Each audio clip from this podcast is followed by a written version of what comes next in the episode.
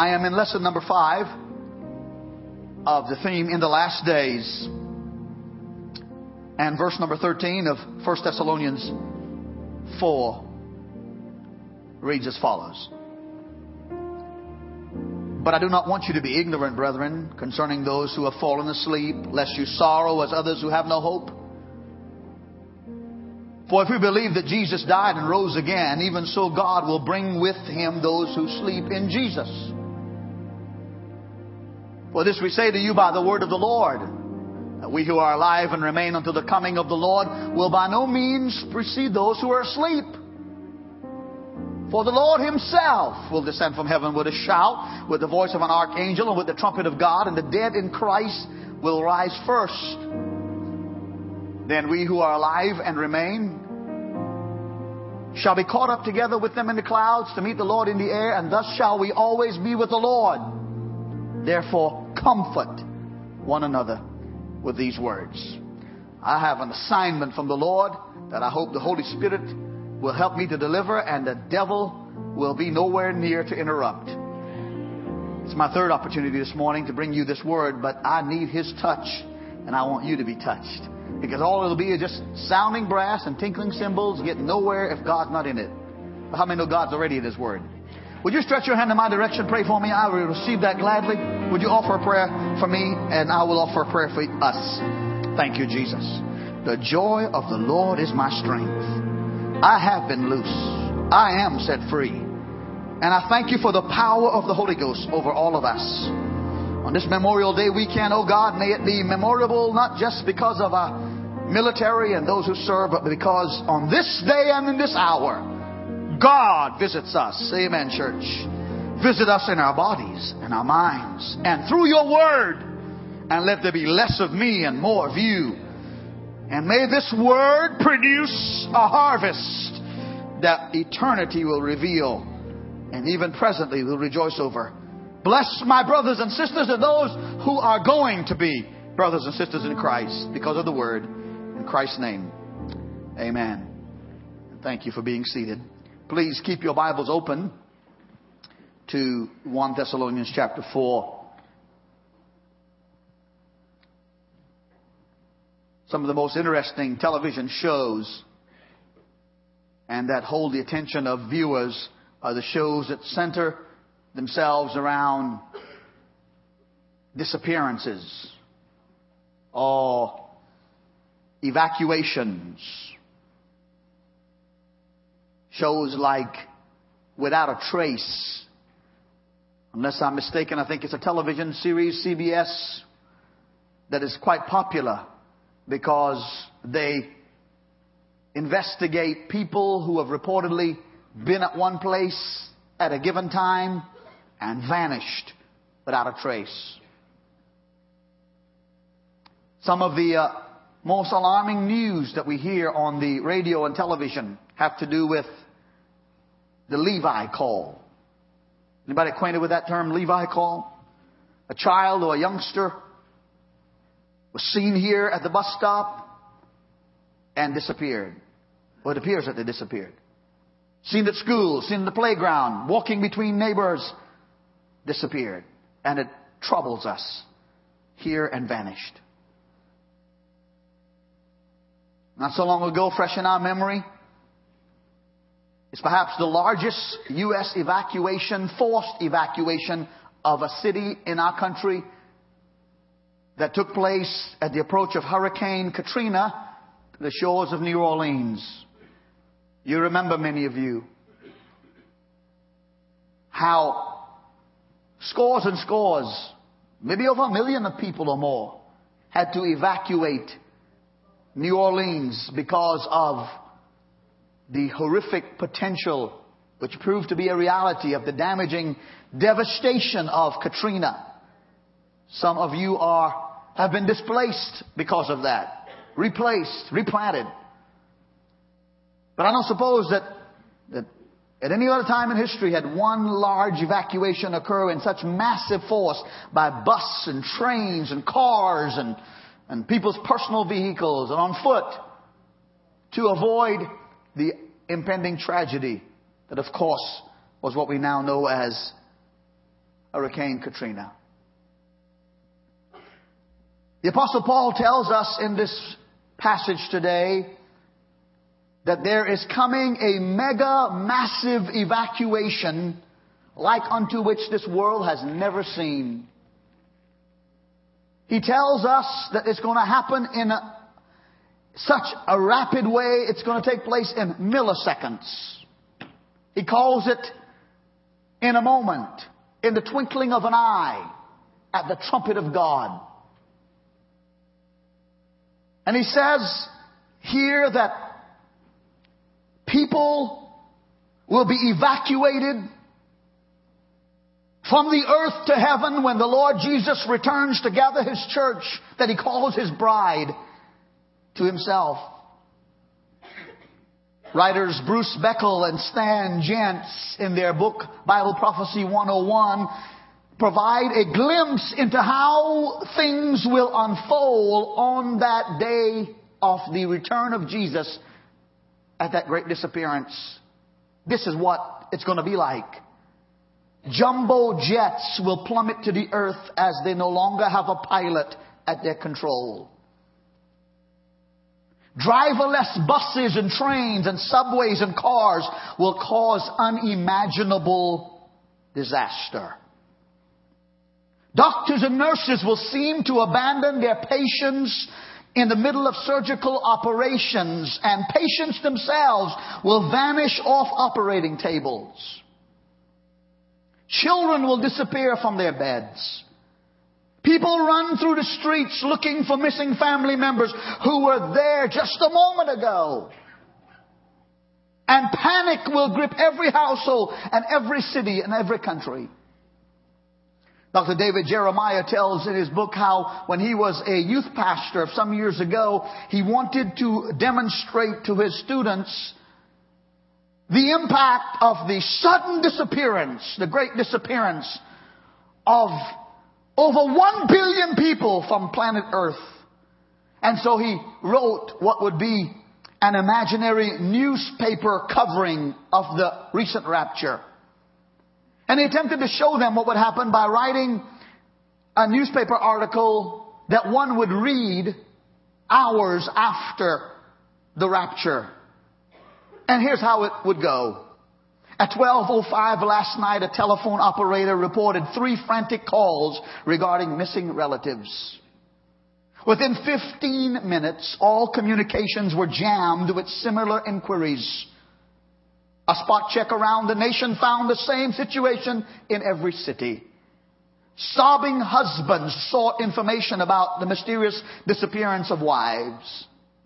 One husband reported, I turned on the light to ask my wife if she remembered to set the clock, but she was gone.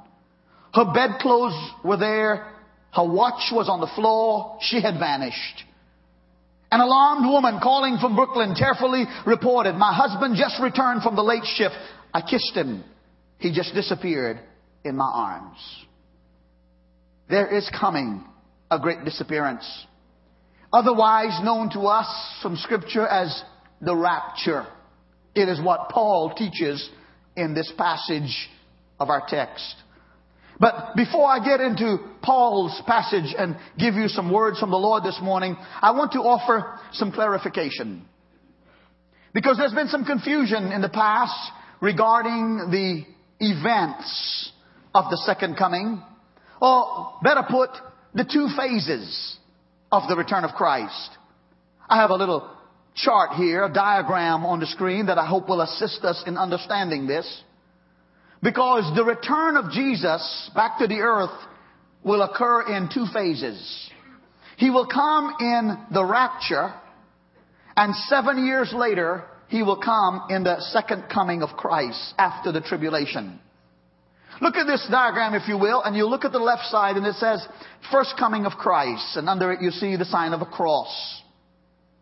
The first coming of Christ took place when he came as a baby born in Bethlehem. And when he lived on the earth for 33 and a half years, and for the last three and a half years he ministered publicly. The first coming of Christ included the fact that he was crucified for our sins, buried for three days, and rose on the third day. The first coming of Christ concluded after the resurrection, 40 days later, outside of Jerusalem on a hill called Mount Olive.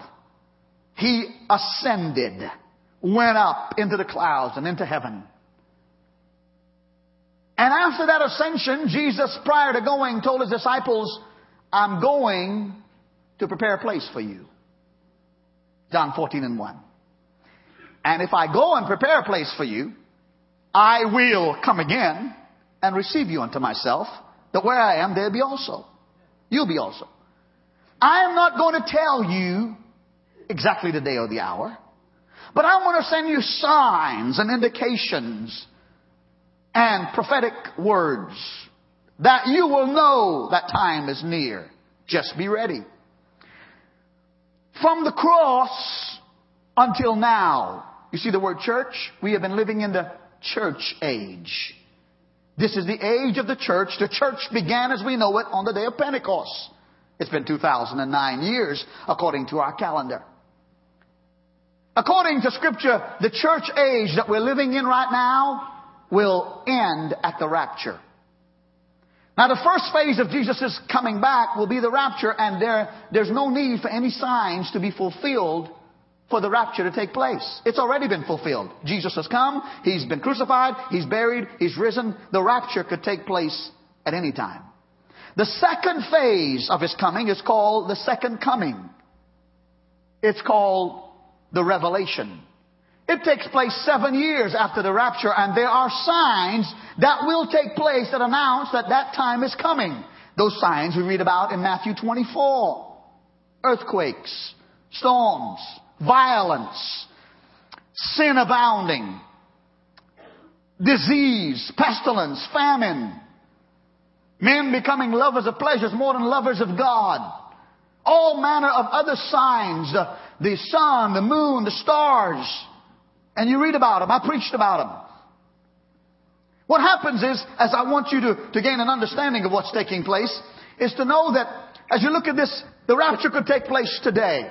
You see that there's an arrow coming down, but not all the way down, going up. When the rapture takes place, Jesus is coming in the clouds to call away the saints.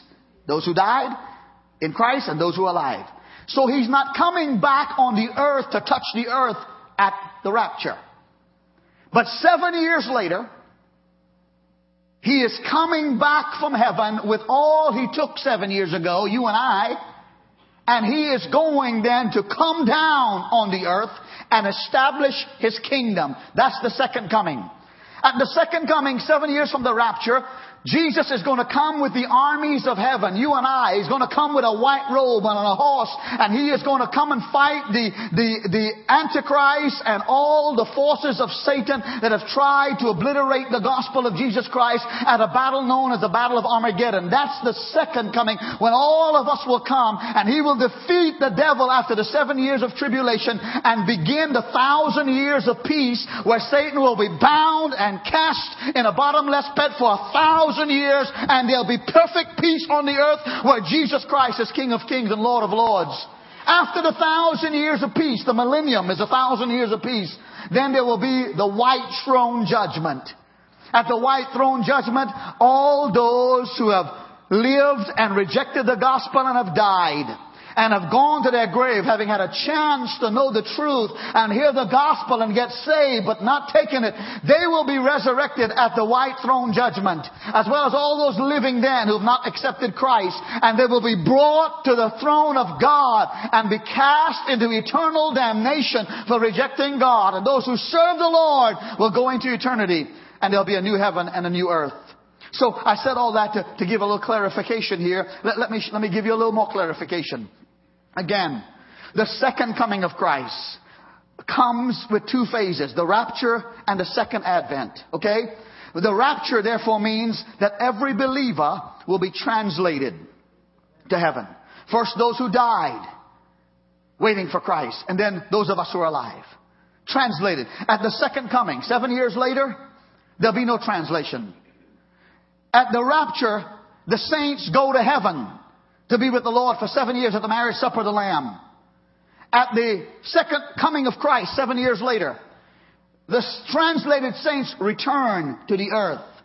At the rapture, could take place today, the earth is not going to be judged. At the second coming, seven years later, after the tribulation, all of the earth will be judged and righteousness will be established for a thousand years. At the rapture, and the thought of the rapture means imminent, right now, any moment. The second coming, the seven years later, will follow definite predicted signs, including the tribulation of seven years. The rapture is not mentioned in the Old Testament. The second coming is. The rapture involves only the believers in Christ. They're going up. But the second advent involves everybody in the world, all humanity. The rapture takes place before the day of wrath. The day of wrath meaning the day that begins the seven years of tribulation, where the Antichrist will be on the scene, and where the trumpet judgments of Revelation, and the bowl judgments, and, and the vial judgments, and all horrendous judgments of God upon the earth for man forsaking God. The, the rapture begins that judgment, but the second coming or the advent of Christ concludes that wrath of God. When you think about the rapture, no reference is made to Satan, but when you think about his returning seven years later, Satan will be bound. Somebody say amen. With the rapture, Christ comes for his own. With the second coming, Christ comes back with his own. I plan to be in that number. At the rapture, he comes in the air on a cloud and stops there. Seven years later, he's coming back to earth, landing on the same mountain from which he left, declaring himself as the mighty warrior and the Prince of Peace, the lion of the tribe of Judah. Praise him, somebody. At the rapture, if it took place today, he comes to claim his bride. We, the church, is called his bride. But at the seven years later, the second coming, he comes with his bride. At the rapture, only those who belong to Jesus will see him. But at the second coming, every eye shall behold him. Every knee shall bow and every tongue shall confess that he is Lord. Hallelujah to Jesus. So having said that, Paul writes to the congregation at a city called Thessalonica to clarify to them some confusion about the coming of the Lord. They were confused in light of the fact that the believers at Thessalonica were under the impression that Jesus would come back to the earth while they were alive. And they were especially troubled that they have loved ones who died, a mother, a father, a aunt, or uncle, or grandparent, who died while serving the Lord, hoping that He would come while they're alive, what's going to happen to them? And Paul says, I want to dispel what appears to be ignorance in light of the coming of the Lord. The Bibles open to chapter 4 verse 13. Say amen. Look at what he says in verse 13. But I do not want you to be ignorant, brethren, concerning those who have fallen asleep Somebody says the largest denomination in the world is the Church of the Ignorant Brethren. I don't know if that's so, but there's a lot of people who haven't taken the time to study what the Bible says about the coming of the Lord. There are too many people in churches in America who want a touchy, feel good kind of gospel. Make me feel good talk about me, soothe me, and stroke me. And I'm all about success and making you feel good, but I'm not about ignoring what the Bible says about the day of the coming of the Lord so that everybody is ready and nobody's left behind. And so Paul says, I want to dispel the ignorance that exists in the church there are even pastors in America that will not preach this gospel of the coming of the Lord because they're living right in the here and now and they're telling people what they want to hear and they haven't taken the time to prepare people to meet the Lord because they tell people if it's a hell, it's now. If it's a heaven, it's now. That's not what the Bible teaches. The Bible says the earth and everything in it will one day melt away with fervent heat and God is going to bring a new heaven and a new earth that will be eternally governed by his people. So Paul dispels ignorance of the end time events. And then in this passage he describes the believer's death. And in verse number 13, Paul uses a comforting phrase to describe the members of the Thessalonian church who have died. Look at midway in the verse. Concerning those who have fallen asleep. That is a New Testament metaphor for Christian death. It's the same metaphor that Jesus used when he talked about the death of Lazarus. You remember in John chapter 11, someone came to Jesus and said, Your friend Lazarus is sick. Mary and Martha, his sisters, inquired about Jesus coming, but Jesus waited four days before he returned, and by that time Lazarus was dead. And Jesus said to his disciples concerning going to visit Lazarus in John 11 and 11, Our friend Lazarus sleeps, but I go that I may wake him up. The disciples thought, well, why are you going and interrupting his sleep? He needs his sleep. But no, Jesus wasn't talking about sleeping naturally like some people do at the 11 o'clock service of South Metro Ministries. He was talking about sleeping in death. It's the same term referred to in the book of Acts chapter 7 and verse 60 when Stephen, the first Christian martyr we read about in the New Testament, was persecuted and drug outside the city by people who hated him for the gospel's sake, and they took rocks and stones and boulders and pelted Stephen until in his dying breath he said to God, forgive them, God, for their sins. And then the Bible said he breathed his last and fell asleep.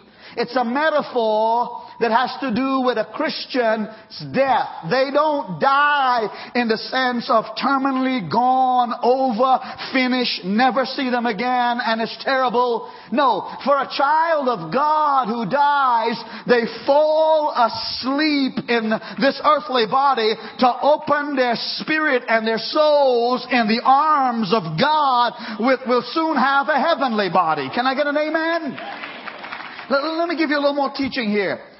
The Greek word for the burying place of the dead that was used back then in the time of New Testament is the word koimeteron. Koimeteron, from which we get our English word cemetery. It was also used to describe a place where one would rest for the night, then continue his journey the next day. Take, for example, people are traveling this weekend. And some will travel as far as maybe from Atlanta to Dallas. I mean, by way of their automobile. And if they're not like some of we conquer the road men who don't want to stop till we get to Dallas. No bathroom breaks, no food break. Bless God, it's 16 hours and this car ain't stopping. but for wise women who, we, who are wives and caring children, and because they want everybody to get there in a sound mind, they will call ahead and to call the Hilton Hotel or the Hampton Inn or Spring Inn Suite and say, you know, we'll, uh, we will arrive somewhere in, in, maybe Louisiana or one of those places in, in about eight or nine hours of our trip and we want to reserve a room. And so halfway there, you reserve a room at the Hilton or, or someplace of your preference, and you go in about seven o'clock, and the kids enjoy the pool, and they get good and tired, and everybody sleeps, and you get up the next morning because you've stopped at this place of resting for a while. You get up and you have one of the breakfasts, and you load up the car, and you head to the rest of your destination to Dallas because you've paused to rest, and you get there refreshed, or better off than you were had you tried to conquer the road in one stretch. What, I, I'm saying to you is the Lord says for those who die as Christians, they just check into the hotel. Their body checks into the hotel called the grave and their spirit soars up to be with the Lord. Can I get an amen here? You know what the Bible says? Let me tell you about you and I. This world is not our home. We are pilgrims and strangers and travelers. We are not meant to live on this earth. And so if Jesus tarries is coming uh, before, eh, before he returns, some of us are going to go to the cemetery, go to the hotel, go to the resting place. Others, I have preached people's funeral. They are in, their body is in the resting place, but their soul is with the Lord. And listen what happens. Oh, when the Lord comes, God is going with the sound of the trumpet and the voice of the archangel. God's going to call up that body out of the ground. It's going to change from corruptible to incorruptible, from mortal to immortal, and that body is going to go up being changed. That soul is going to come down and meet it in the air, and so shall those of us who are alive be caught up with them, and so shall we ever be with the Lord. Somebody give him thanks with your hands. I might also show you that Paul defends the believer's hope about the second coming of the Lord. And by that I mean, look at verse number 13. He says, I don't want you to see a believer's death and grieve over it as if you're sorrowing over others who have no hope. Why, why should we not sorrow as people who have no hope? Because the next verse says, verse 14, for if we believe that Christ died and rose again, even so God will bring with him those who sleep in Jesus. Can I get an amen here? I use this passage of scripture more than any other passage of scripture at the graveside of deceased saints as a pastor who's called to do a funeral. I can guarantee you that my Bible that I used to do funeral services with might automatically fall open to this reference because when we come to the graveside of someone as recent as Brother Horton, Ernest's dad, who went to be with the Lord and pastor, his father pastored for 50 years or more. And that was the most recent funeral I did about two weeks ago and had the chance to be honored by the family to be asked to do that. I, I read this scripture right there because I want Ernest to know and Gary to know and Sister Horton to know and the whole family that even though we are at the graveside, there's a canopy over our head. And uh, the, the, the, casket is now on the particular device uh, after the prayer. It will, it will lower the casket six feet in the ground into the vault. And then the vault, the casket will be put in, the vault will cover over and be covered and the dirt will be put on the casket and then the flowers will be put and everybody will walk away. I want them to know this scripture says, we do not grieve over Brother Horton. We do not grieve over, over some of your loved ones that we've put in the grave in the past. Michelle, we don't grieve over your son when we put him in that beautiful mausoleum in Atlanta as if you have no hope. Because the Bible says the Lord Himself will descend from heaven with a shout, with a voice of the archangel, and the dead in Christ will rise first. Somebody praise the Lord. That's the hope we have. Because, let, let, me say this to you. For, in verse 15, for this we say to you by the word of the Lord. If you don't take Alan Matura's word, then that's okay. Be sure to take the word of the Lord because his word will never fail. Paul's saying, I didn't make this up. We didn't sit around as disciples and come up with a Bible and to write something to make you feel glad. No, we are repeating the word of the Lord. For this we say to you by the word of the Lord, that we who are alive and remain until the coming of the Lord will by no means precede those who are asleep. The Thessalonians Christians thinking about what about my grandma? What about my grandpa? What about my mother and dad? They were waiting for Jesus to come and he didn't come. What's going to happen? And Paul says, just because we're, they've gone on ahead of us doesn't mean that we are alive going to keep them from going up. Paul says, oh, there's a certain order to this. How I mean, you know that God is a God of decency and order. Say amen. And that God is not the author of confusion. There's a chronological order to this. And, and it begins with, with the return of the Lord Jesus Christ. You still with me? For the Lord Himself will descend. He is not going to send an archangel to rapture us although archangels are good, he is not going to send any other angels, seraphims or cherubims. God's not even going to send the Holy Ghost to come get us. The Lord Himself. In Acts 2, pardon me, in Acts 1 it is, when Jesus ascended and the disciples looked on and He was moving out of the Mount of Olives and Gravity lost its hold on him and he's ascending into the heavens. Two angels appeared to those who were witnessing that and said, Why are you men standing here gazing up into the skies like you ain't got any hope?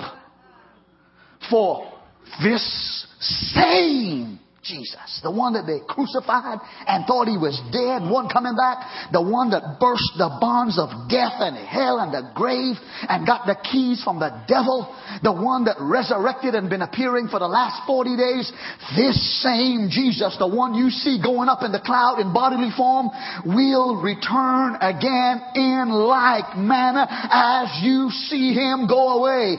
Somebody say, praise the Lord. And I'm just trying to tell you, brothers and sisters, that the apostle said, not only is he coming in the clouds, but there's going to be a sound associated with it. Verse 16 says, He will come from heaven with a shout, with the voice of an archangel, with the trumpet of God. So you don't have to worry about dying with being hearing impaired. and you don't have to worry if you're alive and you're hearing impaired.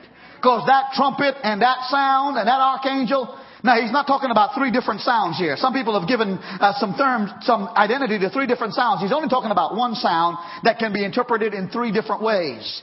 He's going to come at the sound of the trumpet. And if you're suffering from hearing impairity or visual impairity and you're wondering, will I see or hear him? You ain't got nothing to worry about. Because the sure way of knowing that you are raptured is when your feet leave the ground and you wave goodbye to this world. You will know that you are on your way. He is coming again. The Bible says not only will there be a return, there will be a resurrection. Oh, thank you, Jesus. Because here's what it says. Verse 16.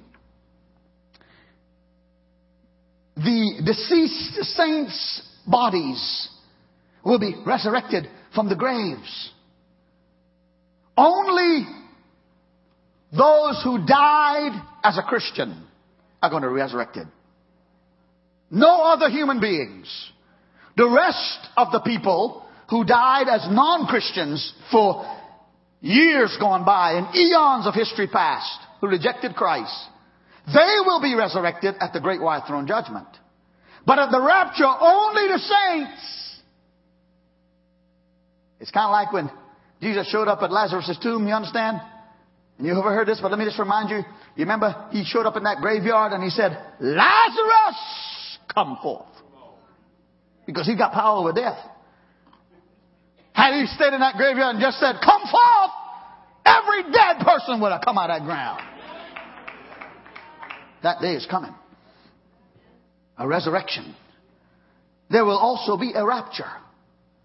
Verse 17, please look in your Bibles. Then we who are alive and remain shall be caught up together. The phrase, the two words caught up. We get the English word rapture from the Latin word rapio. The Latin Vulgate Bible speaks of the Rapture with the word rapio, it means to be snatched up, to be caught away. Any Star Trek fans here? I, used to be a Star Trek fan. I hadn't kept up lately, but I always liked that part. Kirk to Enterprise. Beat me up, Scotty. I always like that. Man, that's awesome out of the ship onto some kind of, and then off, just escaping some kind of potential danger on some kind of weird planet. Kirk Enterprise.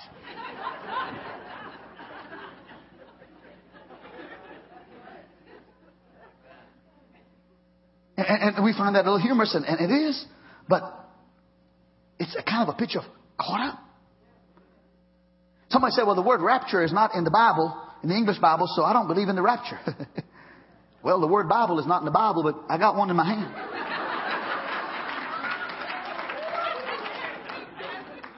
It's, it's, a term we use over a period of time to describe an experience, event, and phenomenon. Yeah. And whether you believe it or not, it won't delay it. You just need to be ready.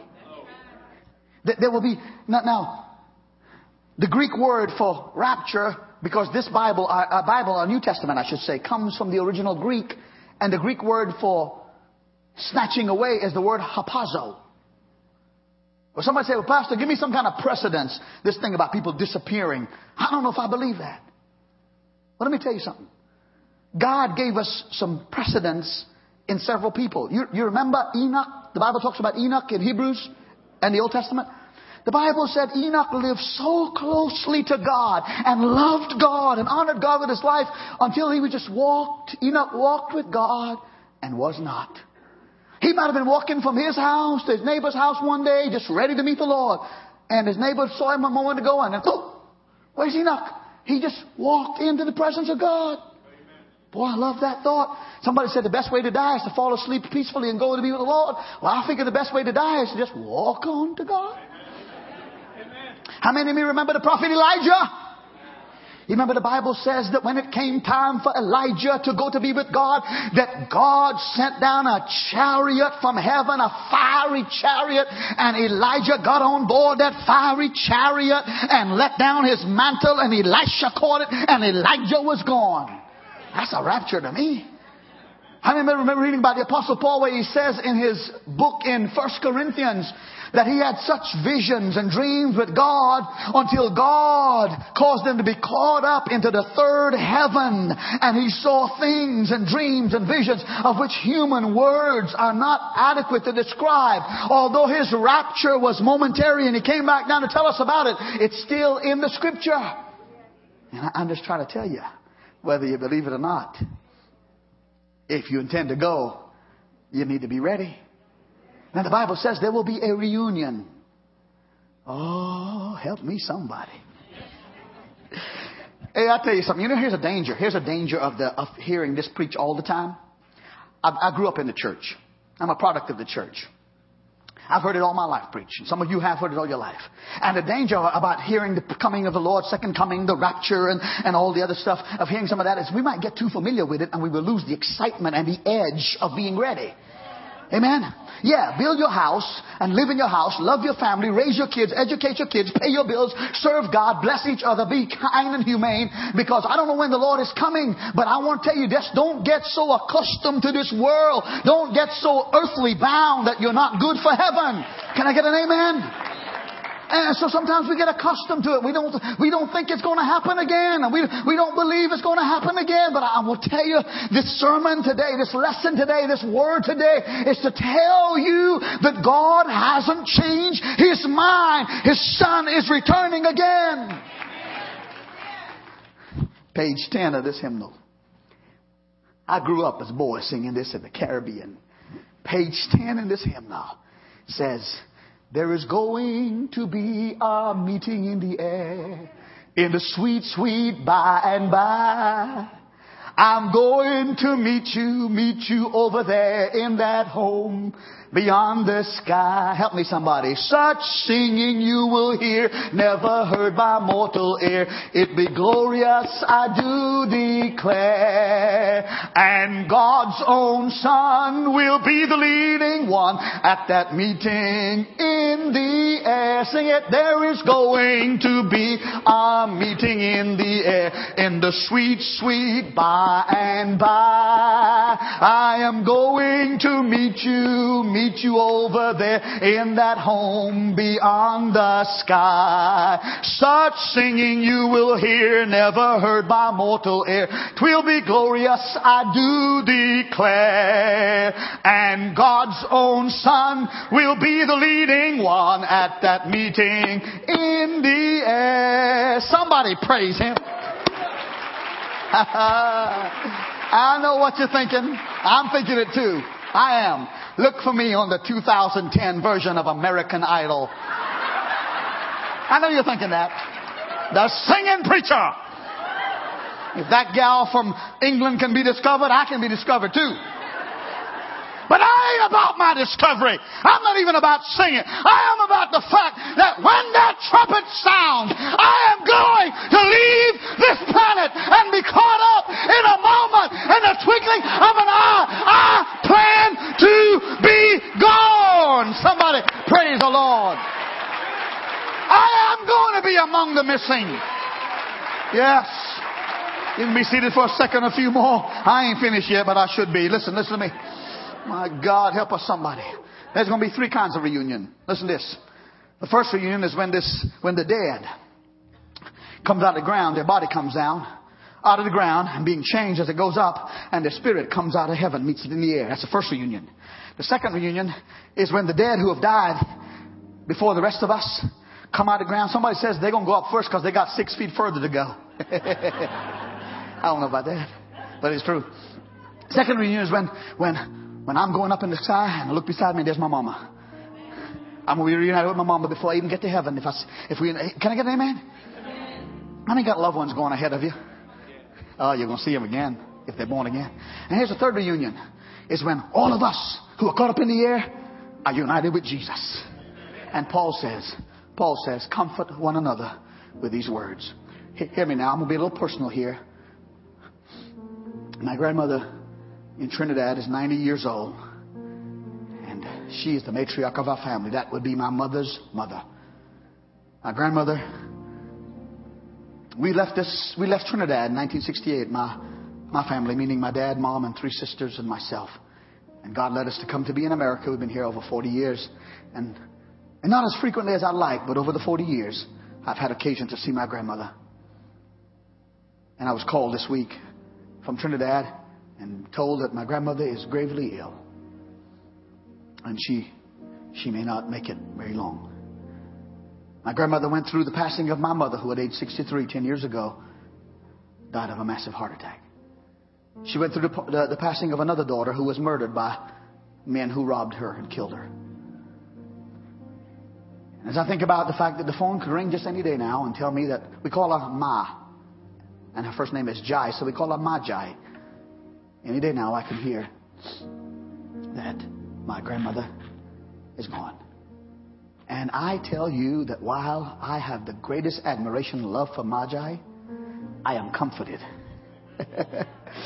I am comforted that this is not distance and mileage and countries will not separate me from my grandmother or my mother because there's going to be a getting up morning and I plan to be there. Let, let me hasten. Let me hasten. So, what, Pastor, what should we be doing? What should I be doing on 2009, May 24th at the 12:15 hour?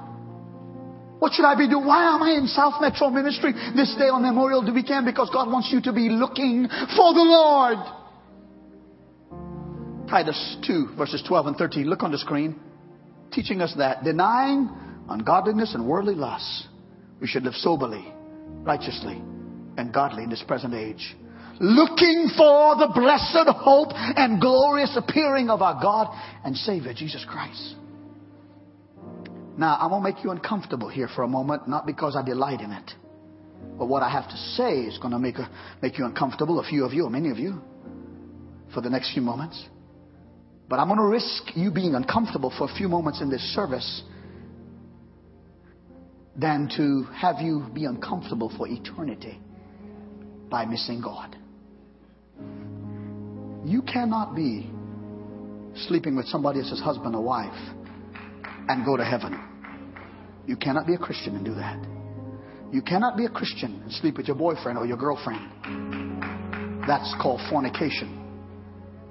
And God calls it sin. You cannot be a homosexual practicing or a lesbian practicing. I love you and God loves you and I, I want to reach you for Christ, but you will not. You will not go to heaven. Pastor, where you getting this? I'm getting it straight out of the Word. Look here. Therefore, since all these things will be dissolved, meaning the world and everything in it, what manner of person ought you to be in holy conduct and godliness? There's more. Listen. If you intend to see Jesus, therefore, beloved, 2 Peter 3:14, therefore, beloved, looking forward for the things, these things. Be diligent to be found in Him, by Him. Be found by Christ in peace without spot and blameless. Please hear me. Your mama loves you. Your daddy loves you. Your spouse loves you. Your friend loves you. Wonderful. But it's not their love that saves you. It's the love of Jesus by his death on Calvary. You cannot be racially prejudiced and hate somebody of another color or nationality and go to heaven. You cannot steal and lie and cheat and practice sin I, I must ask you to turn to the last book of the Bible. Hurry to the almost last chapter, Revelations 21. Everybody turn in your Bibles take your scriptures and turn to Revelations 21. The devil is a lying devil. And he has duped some people in thinking you can get saved 20 years ago and live like you want to and still go to heaven, and you can't. There are churches and denominations in America that tells you that once you're saved, you're always saved. You can live like you want to and do like you want to. That is not true according to the Bible. Only the pure in heart will see God. Only those who have given up practicing sin can go to heaven. Now, do you sin occasionally? Do you mess up? Do you do, do you do wrongs? Yes, you do. And as soon as you realize it and you're convicted of it, you are to repent of it and ask God to forgive you and be restored. I don't believe you can just lose your salvation just like that. But here's what I do believe the Bible teaches. You can lose your salvation if, according to the book of James, to him or her that knows to do good and does not do it, that's a sin. I don't care what, what church you came from or what preacher you heard. The final judge is God and the Bible. And I don't want you to get mad at me, but I want you to be ready. And if getting mad at me makes you study your Bible and you get ready, I say hallelujah. Revelations 21. Everybody look at the 27th verse. Speaking of heaven, Verse 77 speaks about heaven. But there shall no means, Revelations 21 and 27, but there shall be no means enter it, meaning enter heaven, anything that defiles or causes an abomination or a lie, but only those who are written in the Lamb's book of life. I am trying to close. Let's listen to me. God's keeping the books. Did you hear me? There is a book in heaven called the book of life. And in that book are the names of every person who has ever gotten saved. And in that book, I trust is your name. And when the trumpet of God sounds, and it could happen today, the rapture, Jesus comes in the clouds. Only those whose names, verse 27, are written in the book of life will go to be with the Lord. Somebody say, well, Pastor, if I don't go to be the Lord in the rapture, then I just get saved during the tribulation. You're fooling yourself. You know why you're fooling yourself? Because the Holy Spirit will have been removed from the world. It's the Holy Spirit who convicts people to repentance. And the Holy Spirit lives in believers. That's His temple. And when all the believers are gone from the world, the Holy Spirit that convicts is going to be gone. And somebody say, Pastor, uh, then I'll get saved. No, no, because the, you, you might be able to, but it won't be easy. There'll be those who get saved, but they'll have to do it by death, by refusing to take the mark of the beast. And I'll preach about that, the Antichrist. You will either declare that you're on God's side or the devil's side. And you won't, he won't be the devil, he'll be the Antichrist, but later he'll be revealed as a devil. Here's my point. Here's another reason why you won't get saved, likely get saved during the tribulation, because God said He'll send a great delusion among the people. A delusion such that they won't receive the gospel because they refused to receive it before. The Bible even talks in Revelation about when the judgments of the first three and a half years called the tribulation takes place, and the judgments of the last three and a half years called the great tribulation, the seven years together. The Bible says that even though the trumpet judgments and the bowl judgments and the vial judgments will be there, there'll be disease, there'll be war, there'll be famine, there'll be earthquakes, there'll be pestilences, there'll be all manner of chaos and, and horror and death. And the Bible says, even in the midst of all that, people will curse God because there'll be a strong delusion. I'm begging you this morning. If it sounds like I'm begging you, then do with it what you will. But if you'll make heaven, it's worth it. And now, little children, abide in Him, meaning abide in Jesus, that when He appears, we may have confidence and not be ashamed at His coming. I'm trying to close. Hey, I was saddened last night prior to going to sleep. I had the news on to Channel 5, Fox News. And probably not the best thing to go to bed looking at news because sometimes the bad news lingers in your mind and that's not always good. But I saw a 28 year old school teacher male school teacher was killed. School has just closed in Cobb County. I think it's Cobb or DeKalb. He was a coach and all. He was headed to either Mississippi or Louisiana, one of those states, to unite with his fiancee that would be married on July the 4th. They were going to close on their house that they selected this Tuesday. And this 28 year old man, somebody else in the car with him, A 74 year old man came down the wrong side of the highway and collided head on with that car of the 28 year old, and the 74 year old and 28 year old died. Listen to me. I'm not trying to use cheap psychology to get you to do anything. I'm just trying to tell you that we live in a real world. And what makes you think that you're going to live to be 100 without any of life's tragedies? What makes you think you got tomorrow if you're without Christ? What makes you think you got another day, another hour? I'm not trying to scare you. I'm just trying to tell you that they die at age, at birth, 80, and every point in between, even 100. But you don't have to be left behind. by your heads. Pray, pray, saints. Everyone who is rapture ready, offer a whisper of prayer. I don't want you to get so involved in getting ready to leave from the service that you miss out the reason for the service. Jesus. Jesus, I ask you right now to speak to hearts and lives who are not ready so that they will be. I'm going to ask you this morning. Say, Pastor, I've never given my life to Jesus. And if he was to come today in the rapture, I'd be left behind, eternally separated from God and from my family and loved ones who are saved. I'll never see them again. And Pastor, I don't want to take that chance. I want to live with peace now until He comes, and I want to be ready if I live to be a hundred or He comes today. I want to be saved. And Pastor, I used to be saved. I used to do what is right. I used to go to church more frequently, used to read my Bible, used to pray, used to quit hanging out with the wrong crowd and doing the wrong stuff. But now I've gone back into that life, Pastor. And I am not spotless before God. And if Jesus comes today, I'll be left behind. And there's nothing in this world worth staying here for. I want to be ready. I want to be saved. I want to give my life to Christ again. Nobody looking around. If that's you, raise your hands. I want to be saved. I want to give my life to Christ. First time? Oh, I want to rededicate my life. Hold it up just a moment. Hold it up. Don't let the devil steal this from you. Hold it up in faith. Now you may put them down. Thank you. Every head bowed and every eye closed. Listen to me. In order to make it to heaven, you got to be willing to announce to the devil that you're finished with him and that you are now committed to Christ. I'm not going to embarrass you, but I'm going to ask you to do one more thing to seal your decision. Actually, two things. Number one, if you raise your hands, if you raise your hands while nobody's looking, stand where you are seated. Stand right there. Do it now in Jesus' name. Thank you. Thank you. Thank you. There are others. Thank you. Thank you. Come on. Come on, do it right now. Don't talk, don't you let the devil take this and, and, and mis, misjudge it, make you think, oh, I'll be embarrassed. No, you'll be really embarrassed if you miss heaven and you had this chance. Stand, stand. Come on, everybody head bows, eye closed. There's, there's about four or five of you. I want, I don't, I want to give you 30 more seconds because, because God's given you this moment right now. Come on, are you going to do it? One, two, three, four, five, six, seven, eight, nine, ten, eleven. Come on. There's a twelfth person that the Holy Spirit is speaking to. Are you going to do it? There it is. There's a twelfth.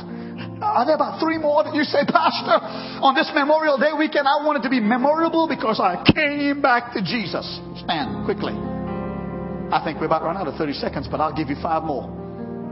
Now, everybody else stand. Everybody would stand with these who are standing. Oh, thank you, Jesus. Every head bowed and every eye closed. And because I want these who are standing, who stood first, to be encouraged by praying, I want you to, everybody who are already saved and who are standing, repeat this prayer after me. Here we go, everybody. Lord Jesus, I confess that I'm a sinner. I cannot save myself. Knowing what is right, I have done wrong. I have grieved you and disappointed you. And I am sorry. Come into my heart. Wash away all of my sins. Write my name in the book of life. Lord Jesus, I confess that you are the only begotten Son of God. I confess that you are my Savior. And beginning today, I make you Lord of my life. Give me a love for you A love for the Word of God. A love for the church and for others. That as long as I live, I will be a testimony of the saving grace of Christ. I believe I'm saved. I confess it with my mouth and believe it in my heart. In Jesus' name. Amen. Now, the rest of us ought to do what the angels are doing. Come on, put your hands together heartily. Come on, praise the Lord, praise the Lord. Help me praise Him. Thank you, Jesus.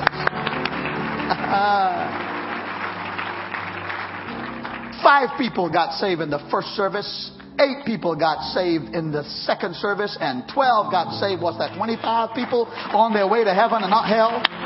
Come on. 25 people who were going to bust hell wide open is now going to be ushered on the streets of glory. I feel a whoop glory.